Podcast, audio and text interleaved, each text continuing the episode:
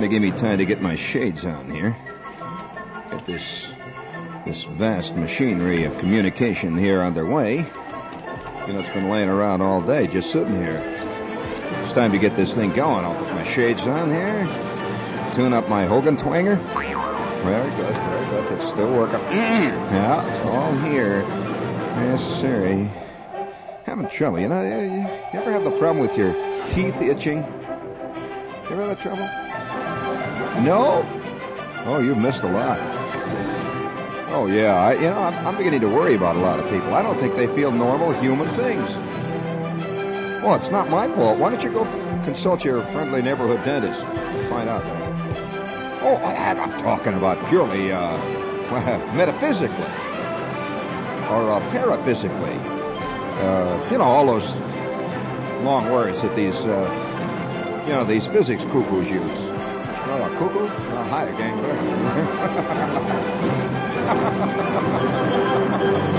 Your trouble is you're trying to be serious.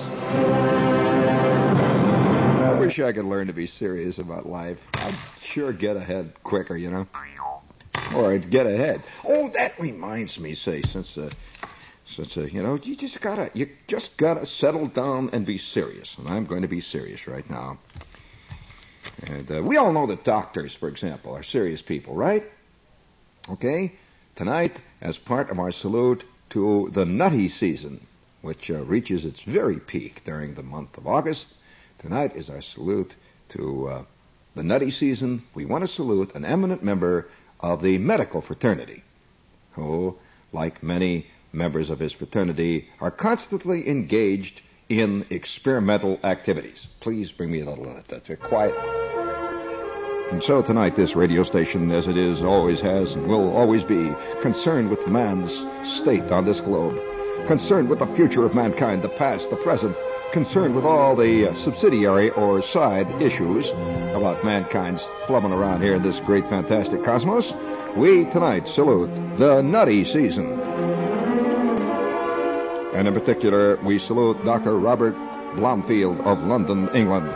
Dr. Robert Blomfield thought soap might be a cure for the world's woes. As a result, a court Saturday ruled him guilty of, and we quote here, insulting behavior for blowing bubbles in the face of a recognized police officer. Dr. Bloomfield, 29, was given a six month sentence in the slam. And we quote him here uh, Bubbles are so pretty and they cheer people up and they make them happy that uh, I just thought I'd cause a little happiness there. Uh, Dr. Blomfield's bubble burst in London's Piccadilly Circus. Police arrested him at the foot of the famous Eros fountain, where Bloomfield said he was only trying to spread a little happiness by blowing bubbles in people's faces. I'm not going to be the first to say that this guy's flipped his cork. Not at all. I am saying it's only part of the great nutty season. It's part of man's eternal drive his eternal attempts to bring a little sweetness, a little light, a little beauty into the drab existence of the average walking around scratching, spitting man. Dr. Blomfield, the way of an artist has never been easy. And when you spend that six months in the slam, you'll come to recognize that about the third month that'll start to really begin to soak in.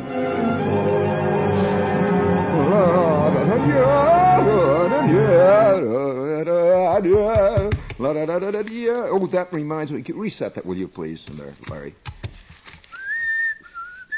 Got this honky working in there.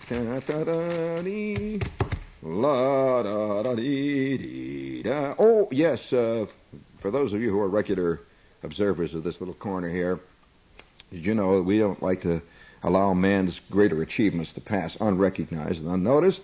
And in this heart of the nutty season, this summer of discontent, this winter of our whoopee period, uh, we would like to salute a man whom just not too long ago we mentioned was about to again re-enter competition. Do you remember that old coot that was the world spitting champion? Well, I have just received a report on how he did. You remember he had his big contest there? And there were all kinds of challengers coming up. Please bring me on a little more of that sweet and listen light music. Special report from the sporting desk at this important radio station here, George Kraft of Raleigh, Mississippi, who has won the national tobacco spitting title for the 11th consecutive time, once again is our personality in our Profiles in the World of Sports series. Kraft's victory this year was dulled a bit by the fact that he achieved the distance of only 21 feet 3 inches. However, it was good enough to win. But nowhere near his official world's record of 24 feet 10 and 3 quarter inches made in earlier championship competition freestyle spitting division. And in keeping with true sportsmanship, George Kraft sportingly refers to blame his relatively short carry on atmospheric conditions, wind drift, or the fact that he is now 67 years old and possibly may have lost a little of his original spit and polish. 700 persons witnessed the contest, which was notable for at least two reasons.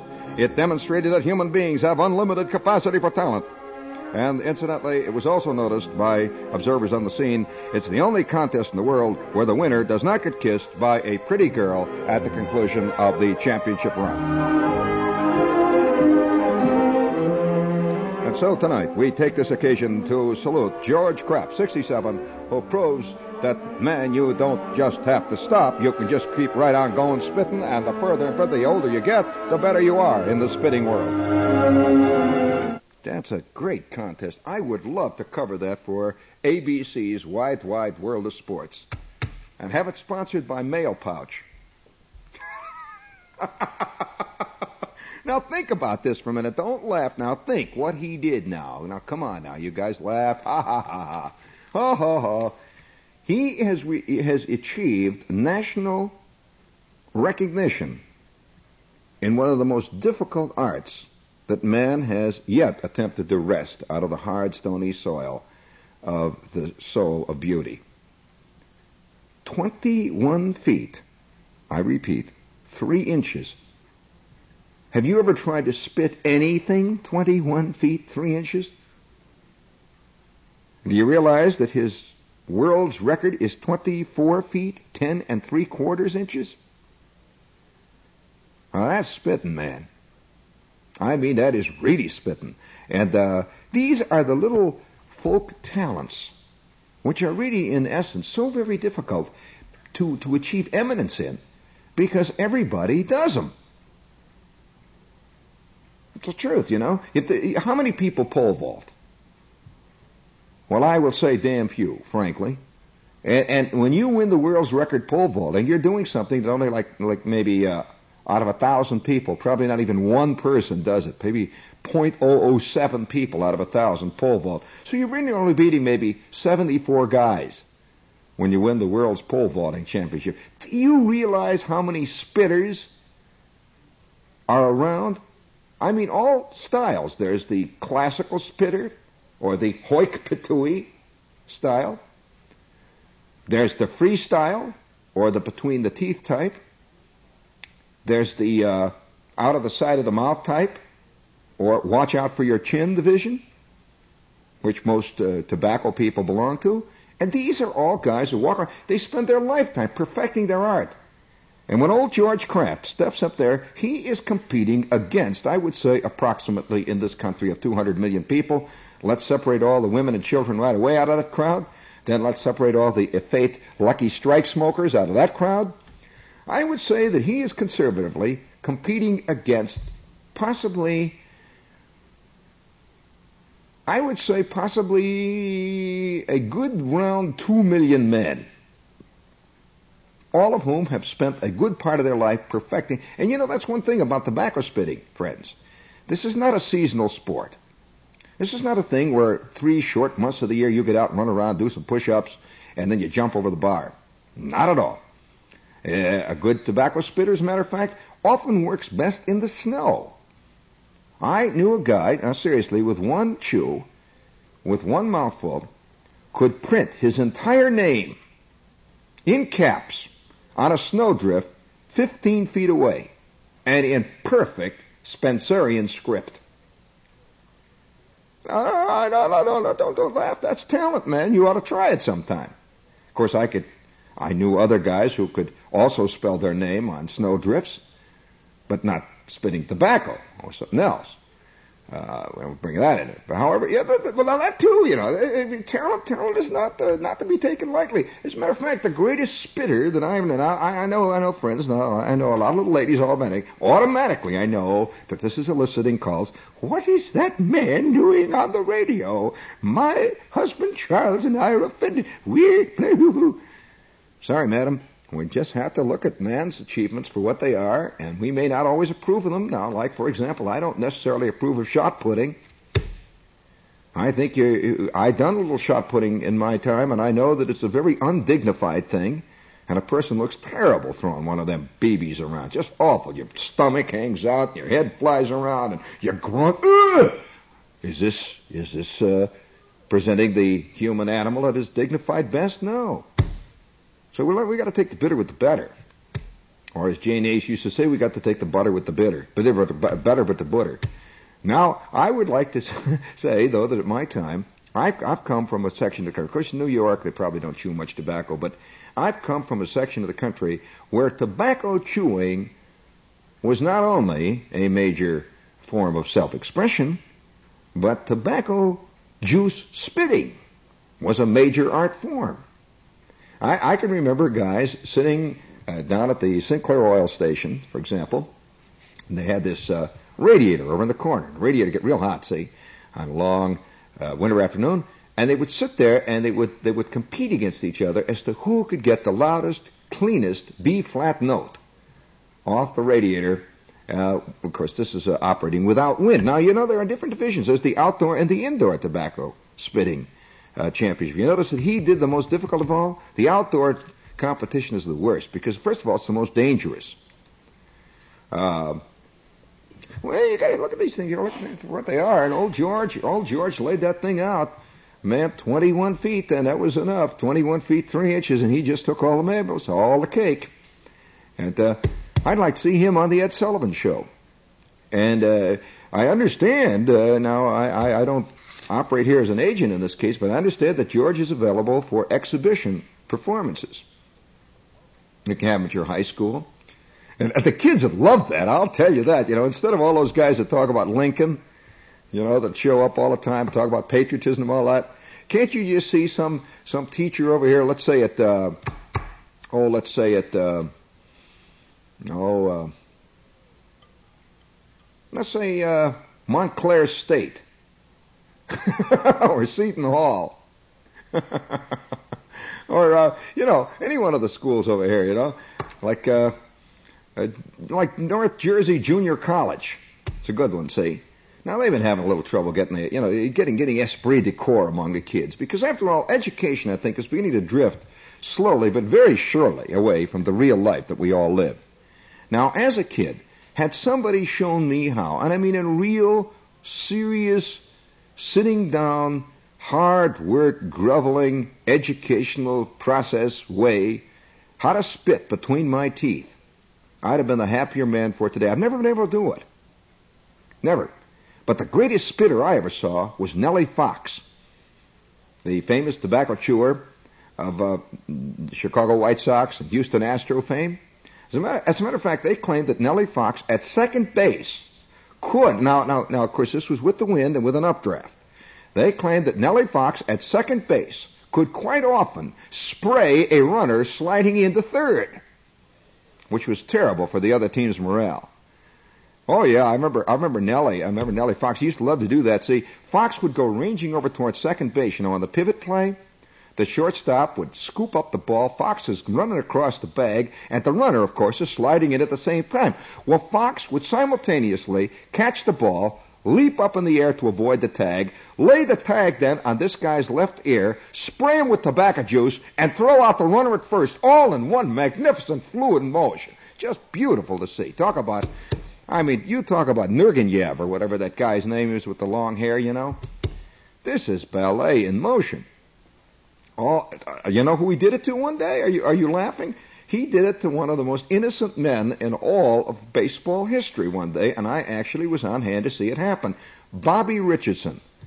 Is there ever anybody who was more was more like a clean driven snowflake in the driven snow than Bobby Richardson. He came out with more platitudes per square inch than anybody ever heard of.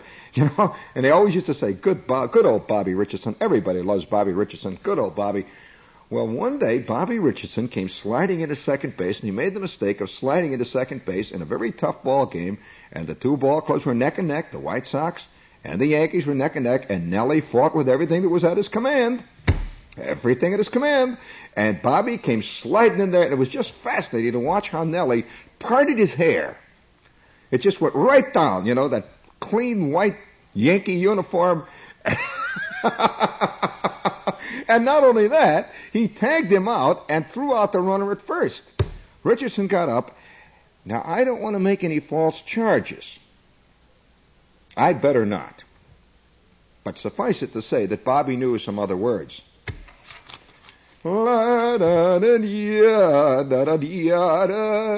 Which reminds me, this is WOR, friends.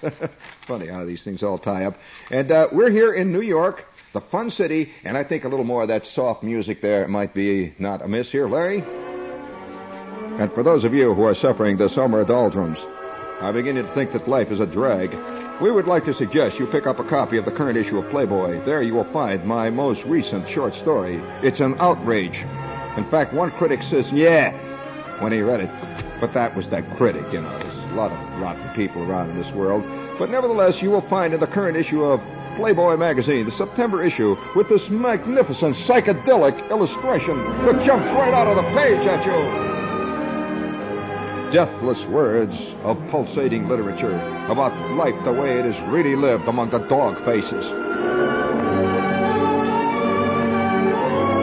Hello, friends. This is your dog face buddy. It's in the current or the September issue, and I'm sorry I can't give you the title of the short story. Radio has not grown up yet that much. That's for next year, gang the slow cultural revolution is taking place at a very, very slow pace. But it's happening, friend. It's happening. Now, that concludes our salute to W. Somerset Maugham.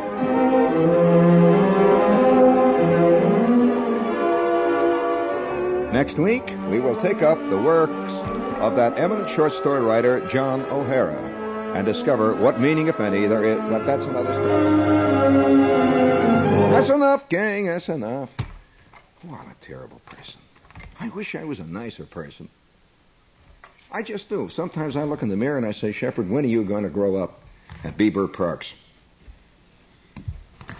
Well, the answer is never, I'm afraid. Some got it, some ain't. Guess which has. La, da, da, da, oh, yes, we got to return to uh, real life here. How did I start there? Let's see. Um, so it says, da da da. A plus B is equal to L prime. No, that's not it. E. The hypothesis is equal to secant over the square root of the resonant frequency divided by pi. No, that's not it. Oh no, that was a drag even when it was it. that wasn't funny. No, E is equal to mc squared. No, that's not it either. Lincoln Logs, that's it. No, no, no, no, shucks, no. Confound it. That was something else again, wasn't it? What you, you, do, you do want to hear, though, about these little moments of great joy, these moments of great beauty that uh, George, the fantastic spitter, can you imagine, though? There are not many world champions who are 67. Can you imagine how much he is lionized sitting around in front of the feed store. And, you know, it's just a natural tendency for a guy to sit when you're sitting in front of the, you know, the hardware store to go, can you imagine when he does it, everybody stops? And people come from miles around just to watch him?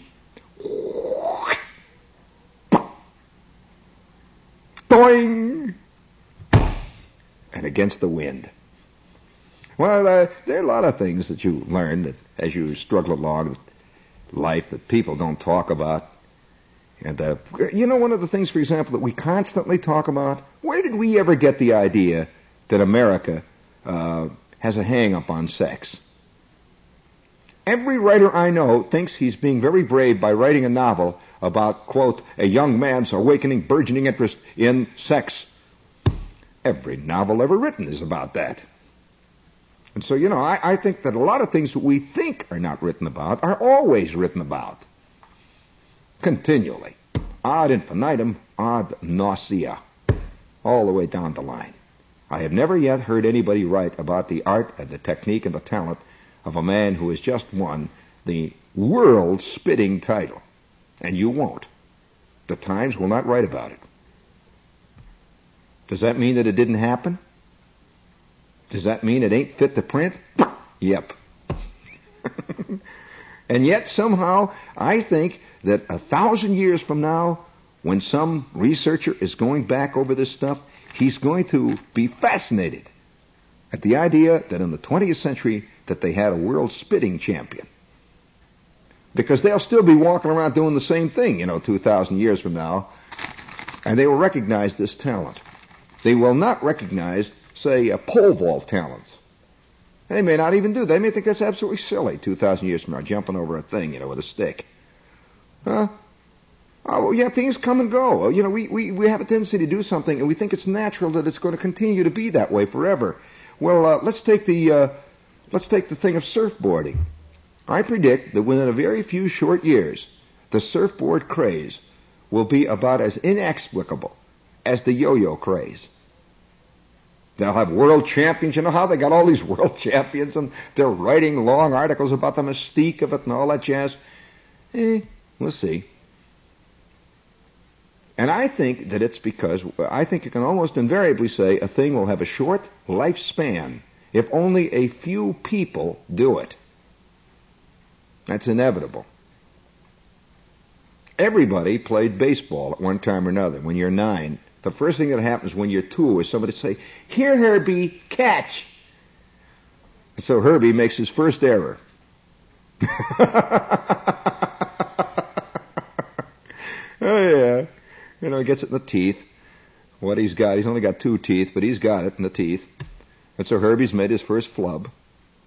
And then, uh, you know, a couple of days later, somebody says, "Here, Herbie, catch." Oh, look at he caught it. Isn't that wonderful? How cute. Well, from that day on, and no matter whether you like baseball or not, there is an affinity to it because it is connected very closely with something that you've always done. Here, Charlie, catch. I mean, even, even, uh, you know, even somebody must have even said that to little LBJ, the little kid. Here, LB, catch. You know, right in the teeth started out life, you know, normal. And uh, I, I'm just, uh, you know, just curious about uh, this uh, surfboard thing. I think it won't last. You know, I think eventually people it'll drift away. Now I know a lot of surfboard nuts are saying, "Oh, you do not know the beauty, the fantastic, exquisite beauty of surfboarding." Oh, come on. Just last year, you were yelling at me about the exquisite beauty of water skiing. What happened to that shtick? You know, and uh, year before that, who knows what? But uh, we don't know. Uh, here's an example of an art that completely has gone. Completely. The other day, I'm watching TV, see? And that's late, late, late, late, late, late movie, see? Real rotten movie. It's one of these movies, you know, they come out with the, with the, you know, the one that's got the Eiffel Tower on it? The lady's standing on the top of it with that big, with that big flashlight, and the lightnings are going out of her ears. You know, tick tick tick tick tick. A little airplane is flying around the world and all that stuff. you know, I'm, I'm watching this thing, and they have these titles. You can always tell old, old movies because they, in those days they did not, they had not yet discovered that movies are about credits. The whole credit, you know, no matter who it was, it could have, uh, you know, big stars, Myrna Loy, William Powell, Clark Gable. They're on in little letters. Great big thing. It just says Clark Gable, Blackie. Little tiny. And he's got a, now today, oh, you go to, I, you know what I do? I make it a point now, whenever I go to a movie, I miss the first reel and a half. That means that I come to every movie I go to maybe 25 minutes late because then I miss the last credit. You know, I get there when the movie's starting. Oh, sure. How many times have you watched a movie? You know, there's this long picture this beach and the wind is blowing and it says, Who shot John? Na da da da da da da da, and then big white letters say Peter Sellers. Da da da da da da da da. Ursula, whoever she is, Andress. Da da da da da. You can tell right away that's a lousy picture. Da, da, da, da. Any picture that's got Peter Sellers, Ursula Andrews, and Michael Caine in it, stay away. That's a rash maker. Boy, oh boy, you'll be itching under your arms the first five minutes of that clinker when it gets on. Da, da. And then if they throw Shirley MacLaine in on top of it, forget it. Uh, you might as well go to the drive-in. You might as well go down to Bonds and have yourself an awful, awful, awful. You know, sit there and just suck it up and, you know, da, da, da. And 45 minutes later, on comes the big credit. The big credit. A Wolfgang Wolfgang production. And you can see old Wolf sitting there, see? He's one of the few guys in Hollywood that's named realistically. Got these big yellow fangs and he's got these yellow eyes and old Wolf is sitting there back of his desk that's 422 feet across and shaped like the, the Egyptian Great Pyramid at Giza. And he's sitting there, and that's what it's about. Actors and actresses will argue far more over their place in the credit department than they ever will about whether the story is any good, whether it makes any sense, or anything. It's the credit. And so, uh, in those days, in those movies, they, they didn't know that. See, they thought you made movies because you were acting. You know, you wanted to act, and you made a movie. And, uh, and so there'd be little things as Blackie. Uh, you notice they never even, it, it's become so important now that the characters are not even mentioned. It does not say, Peter Sellers as Dr. Schmidlap. Nothing.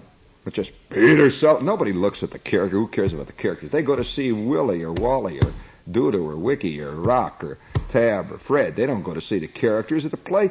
And so ultimately, the credits are very important if you're a package-minded crowd. Uh, sure, what was it? Susan Sontag? Wasn't Susan Sontag that said, uh, life is a maelstrom? No, no, no, that wasn't Susan. No, no. Hey, Susie, how are you, baby, tonight, huh? Thinking a deep thought here for all of us? Right. Okay. Uh, gee, I like deep thinkers. However, uh, oh, they're very fun. They're, they're great fun to date. Ever tried dating a Susan Sontag type chick? Oh, oh boy. Forget it. It's a fist fight all the way. However, uh, nevertheless, uh, this whole thing of the of the movie, I'm sitting there late at night, see, and on comes this movie, and I'm suddenly reminded of a thing that was a great big shtick when I was a little kid, and it's disappeared completely. I picture this lake, see, and you see this speedboat going, and sitting in the boat is Jeffrey Lynn with a striped blazer. And then it goes roaring past, and you see this rope, and hanging at the end of the rope was Priscilla Lane on, bring me up that little music there. Uh, there it comes. There, there, there it is. And there it is, one of the past, long gone, and completely forgotten art forms. You see a long rope at the end of the speedboat. Jeffrey Lynn is sitting there with his teeth gleaming, you know, in the water, the spray going through his hair, and his banjo playing and you see standing there on the top of a wave with her blonde hair. You know, it's got all the plastic stuff that keeps it all sticking out the back. With the blonde hair, with the wind screaming between her ears, which wasn't hard for her. You see it as she's come whipping up. She's riding an aquaplane. Where are the aquaplanes today? In fact, they had world champion aquaplaners. Yeah, they used to tow them up over boards and they'd fly in the air and they'd do slow rolls in the air and all that. Where are the aquaplanes today? Gone. Terrible thing to realize, isn't it, gang? It's all temporary and a yard wide. But the real things that last forever are the real things that last forever. For example, now we've already discussed the art of spitting. We know that that's going to go on. But there are other arts like that. The other day, and uh, I think I must do this as a salute, a special salute here in this midsummer nuttiness time. Do you know that uh, just three days ago, a little event occurred that uh, kind of rang the bell with me, and it's a purely American thing. And uh, if you'll set up my purely American salute there, I'd like to salute something that I think is as basic as uh, tobacco juice spitting and uh, all the other basic human things. Bring it up there. Tonight, this serious radio station once again takes this opportunity to applaud another ch- achievement in the great panoply of human existence. Awed as we are always by man's infinite variety, once again we take cognizance of the fact that you never can tell. We salute a young lady from New Jersey. New Jersey, that great, vast, creative state that lies just next to the Hudson River. That great state that is constantly in a turmoil, uh, constantly in a great maelstrom of creativity we salute that young lady in Jersey who has just been crowned Miss Cantaloupe of 1967. That's a chick I'd like to meet. I tell you, I'm gonna, I'm gonna, I'm gonna do something here. You know, once, oh, I'd say once every couple of months, I do a show that I frankly admit is self-indulgent. I do a show that I don't care whether you listen or not. You hear that? And I do it because I gotta do it. Just, it's me, and I gotta say this thing. And, uh, I don't quite know how to approach it either when I find myself being completely self-indulgent, which is, we all know, a rather unattractive, uh, attribute. That, uh, I, I read, uh, writers and they, boy, they write these long, sweaty books about sex. Well, I've never had any trouble one way or the other with it. In fact, I rather find it fun. You know? I don't find it a searing, terrible, nerve-wracking, uh, awful, incredible, uh, traumatic experience. No, yeah, that's kind of, you know, that's fun, actually. I know that's going to offend a lot of you who think it's something else, but that's your hang-up. That's your problem, Dad, not mine. And so, uh, you know, I accept that as part of life. But do you know that I have never read one single essay or book about my secret vice? Nobody writes about it, and I know that there are a few of you out there who have it too. Because late at night, I can see you. Late at night, I have detected a few of you out in the streets looking and hunting. I've read so much about people with drug hang-ups that it's coming out of my ears. I don't want to care from drug schmug. That's your hang-up, you know. Had enough of that. I am a secret I don't know how to say it. Friends, I mainline cantaloupes. I'm telling you, I, I go ape over cantaloupes. I don't know what it is about a cantaloupe. Do you know that there are some states now in the Midwest who recognize the addictive qualities of cantaloupes? And that cantaloupes are illegal in certain states, and you're even, yes, I'm not kidding, you're busted if you're caught carrying them around in the trunk of your car. I am a cantaloupe nut. I don't know what it is about a cantaloupe. Even now, when I think of a cantaloupe, when I think of that, first of all, it's such a beautiful, such a, such a beautiful geometric creation. The cantaloupe is a lovely creature. Just to look at. It's so round. It's so, so real. And when you cut into a cantaloupe, instantly the, the room is filled with this subtle, sneaky, this uh, maddening aroma. Now, I know that a lot of you are wondering, what is this? You're saying, this does not do this to me. Well, don't think because it doesn't do it to you that it doesn't do it to us poor unfortunates who years ago. For example, you know, take scotch. I, I don't, you know, I don't, scotch does nothing to me. But am I going to be so trivial enough as to say that it does nothing since it does nothing to me, therefore it does nothing to anybody? Oh, listen, the streets some nights are lined with people to whom scotch does something too. Let's face it. When I saw a sight the other night, there is a fruit stand down in the village that stays open all night. Well, it's about two o'clock in the morning, Larry. And I'm walking along, see? And I got the urge. I had to have a cantaloupe. And you just, you, smell it in the air. It's there. It's summer. It's hot to eat. All the things. You get the, can- when the cantaloupe craze is on you, you cannot argue. It's just there. It's there. And I'm walking along and I see this great big container. He had this big case opened up in the front and it said cantaloupes. Summer. Fine ripened cantaloupes. Well, I began to tremble, which I don't ordinarily do. You know that. I'm a pretty cool customer and I don't tremble. I found myself trembling. and I put my hands in my pockets because you don't want to go up to the guy with the camel. You know, you're dropping change and money. Give me a camel. Give me a camel. This is silly. You don't want to do that.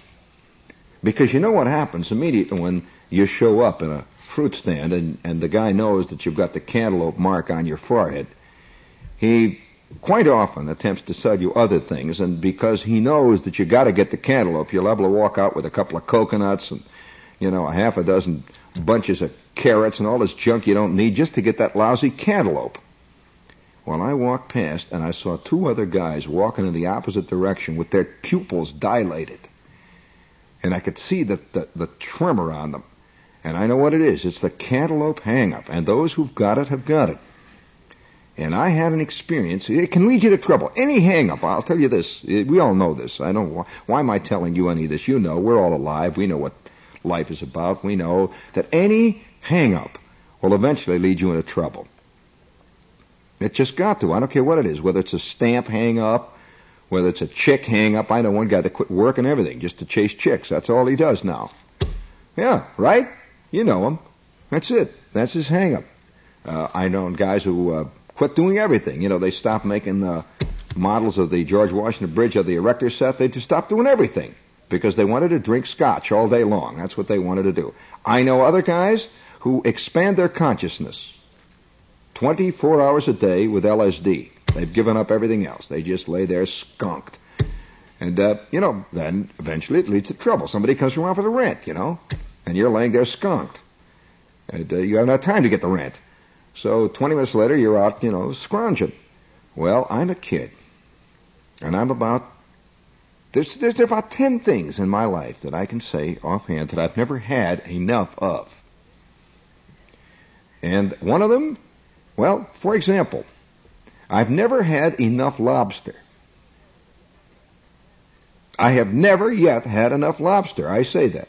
Now, one time I said to myself I was going to have enough lobster. Well, I ordered one lobster, knocked it down. I ordered another lobster, knocked it down. I ordered a third lobster, knocked it down, and ran out of cash. You know, they ain't cheap. Well, so I can say honestly, I have never yet had my lobster hang up assuaged. I have never yet had my shrimp hang up assuaged. I have never had enough shrimps.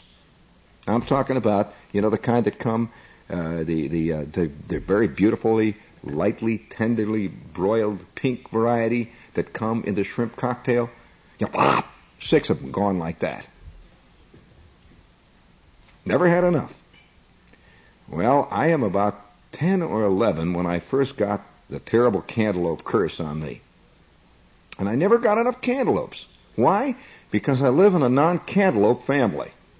That's why. And some of these things, you know, if I'd lived in a family where my old lady or my father was hung on cantaloupes, I'd have had cantaloupes coming out of my ears. But it so happened that the old man was hung on hamburgers. And my mother, she liked, uh, of all things, I never, to this day don't understand it, grapefruit juice. Did you ever find anybody who liked grapefruit juice? Or, or they're just drinking it because it's on a diet? That's like I've never known anyone who was hung on jello. You know, you know, or bread pudding. I never had some, boy, I can hardly wait to get some bread pudding tonight. Oh boy. Never. Well, I got hung on this cantaloupe stick and there were about two or three of us. Uh, Schwartz was another cantaloupe kid. We got the cantaloupe thing, and we had all around us, out in the country, which was like 10 minutes from our house, we'd get on the bikes, and you'd ride out, and you could smell at this time of the year. Have you ever been where fields ripen cantaloupes are ripening? It, it's enough to make you drunk. Just the, just the, just the aroma now, I'm not, I'm not being funny. If you're living in a truck farm area, the smell of cantaloupes is one of the great, maddening, delicious, heady scents of all time. We had about three of them. As I said, we had great truck farms all in our area there, and they were operated by Dutch farmers, all kinds of Dutchmen.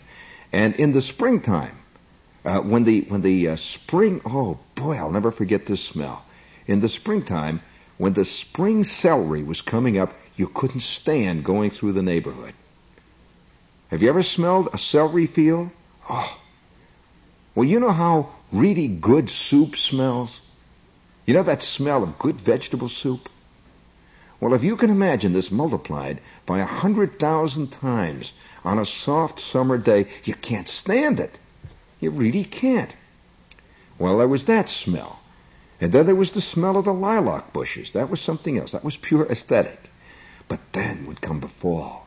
And you would smell. It would begin to creep into town. It would come sneaking down the alleys. It would come drifting in through the bedroom window at three o'clock in the morning when you're trying to sleep. You'd smell the cantaloupe fields out there in the darkness, ripe and rich. Have you ever seen a cantaloupe flower? Have you ever seen a cantaloupe flower? Well, a cantaloupe flower is a beautiful flower. And out of that flower comes this magnificent creation of nature. We didn't call them cantaloupes. We called them muskmelons out there. Muskmelons. Now, do you see why they call them musk? Because of that wild, fantastic, heady. Uh, it is. It is the kind of aroma, and you know that they had a. a, a, a it was kind of a, a folk legend out there that certain kinds of animals would get so skunked out on the smell of the cantaloupes during the cantaloupe season that you could walk right up to them and just pick them up. And, you, and, many times, yes, at this time of the year, you would see rabbits just sitting in the middle of a cantaloupe field, bagged out of their skull, just sit there with their eyeballs crossed. And once in a while, you'd hear one of them go, "Oh wow!" And you could walk right up and pick them up. Well, one night, me and Schwartz and Flick crept out into the darkness, into the heat and the smell, that cantaloupe smell drifting in. It's ten o'clock at night and Schwartz said to me, let's get some cantaloupes. And Flick says, yeah. And I said, man, let's go. We got on our bikes and we rode out. And we got off our bikes next to that dark field and crawled in on our hands and knees amid all those magnificent, beautiful, golden, heady muskmelons until your eyes were sweating with the smell of it all and we began to scoff muskmelons in the dark, chopping them up, scoffing them. And we, I must have knocked down about three when all of a sudden this voice from over the next hill came booming out, along with the sound of a big blue tick hound baiting at the moon. Ow! Who's down there in the muskmelons? It was the Dutch farmer. He didn't even wait for an answer. It was a purely rhetorical question. The next move was kapow. He let go with his Sears Roebuck 12 gauge over and under, and Schwartz and Flick and me and Bruner are laying there amid the cantaloupe flowers with the screaming sound of number six shot whistling overhead. It was the first time that I was ever shot at in anger. But it didn't stop me. The madness was on me.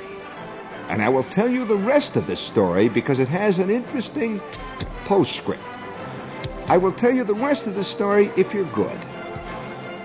If you're nice. But oh, the smell of the muskmelons in the middle of August, once having smelled, is never forgotten. It goes deep in the soul of man.